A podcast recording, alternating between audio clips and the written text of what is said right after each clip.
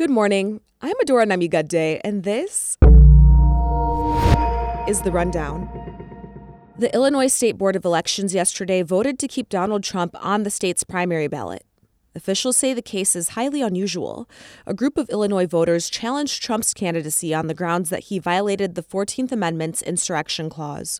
Board of Elections spokesperson Matt Dietrich says he's not aware of any past challenges based on that objection. We normally do hear things like candidates don't have a sufficient number of nominating signatures. That is more typical of the kinds of objections we get. Technical uh, aspects of filing candidacies, filing paperwork with us. The dispute over Trump's spot on the ballot is now certain to move into Illinois' courts. Some voters launched challenges against President Biden as well. The board overruled those objections, and Biden's name will also stay on the ballot.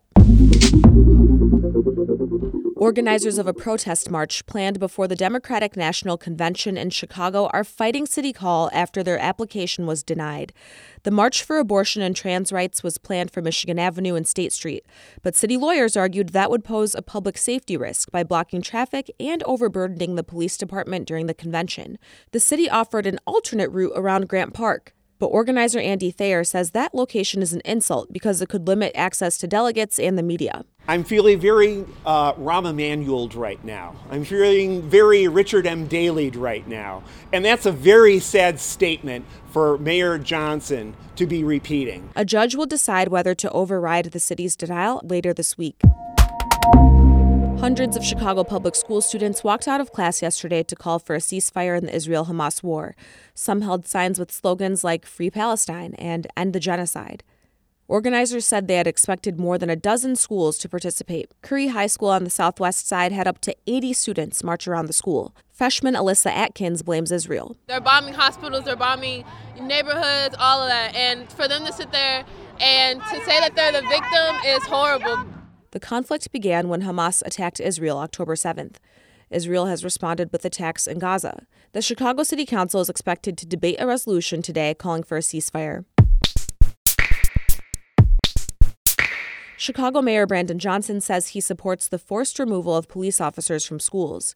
In an interview with the Chicago Sun-Times and WBEZ, Johnson said he, quote, has no qualms if his appointed board ends the contract with the police department. The contract expires in August. He noted that only 39 high schools have police officers assigned to them. In schools that do, you know, move towards a holistic approach, um, creating a safe, healthy environment, there will be investments available for them, um, whether it's, you know, providing restorative justice counselors, security guards. Currently, local school councils decide whether police should be in their schools. Several aldermen and the Principals Association have already come out to say they want to keep it that way.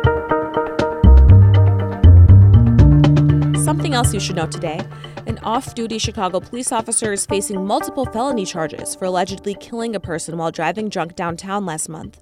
Tangi Brown is charged with aggravated driving under the influence, reckless driving, and other charges. The Sun Times reports that Brown's blood alcohol was 0.093 when she was tested about two hours after the crash. That's above the legal limit. Police did not test Brown's blood alcohol at the scene. Today's weather Today is going to be sunny with a high in the low 40s, and tomorrow will be the same weather but mostly cloudy.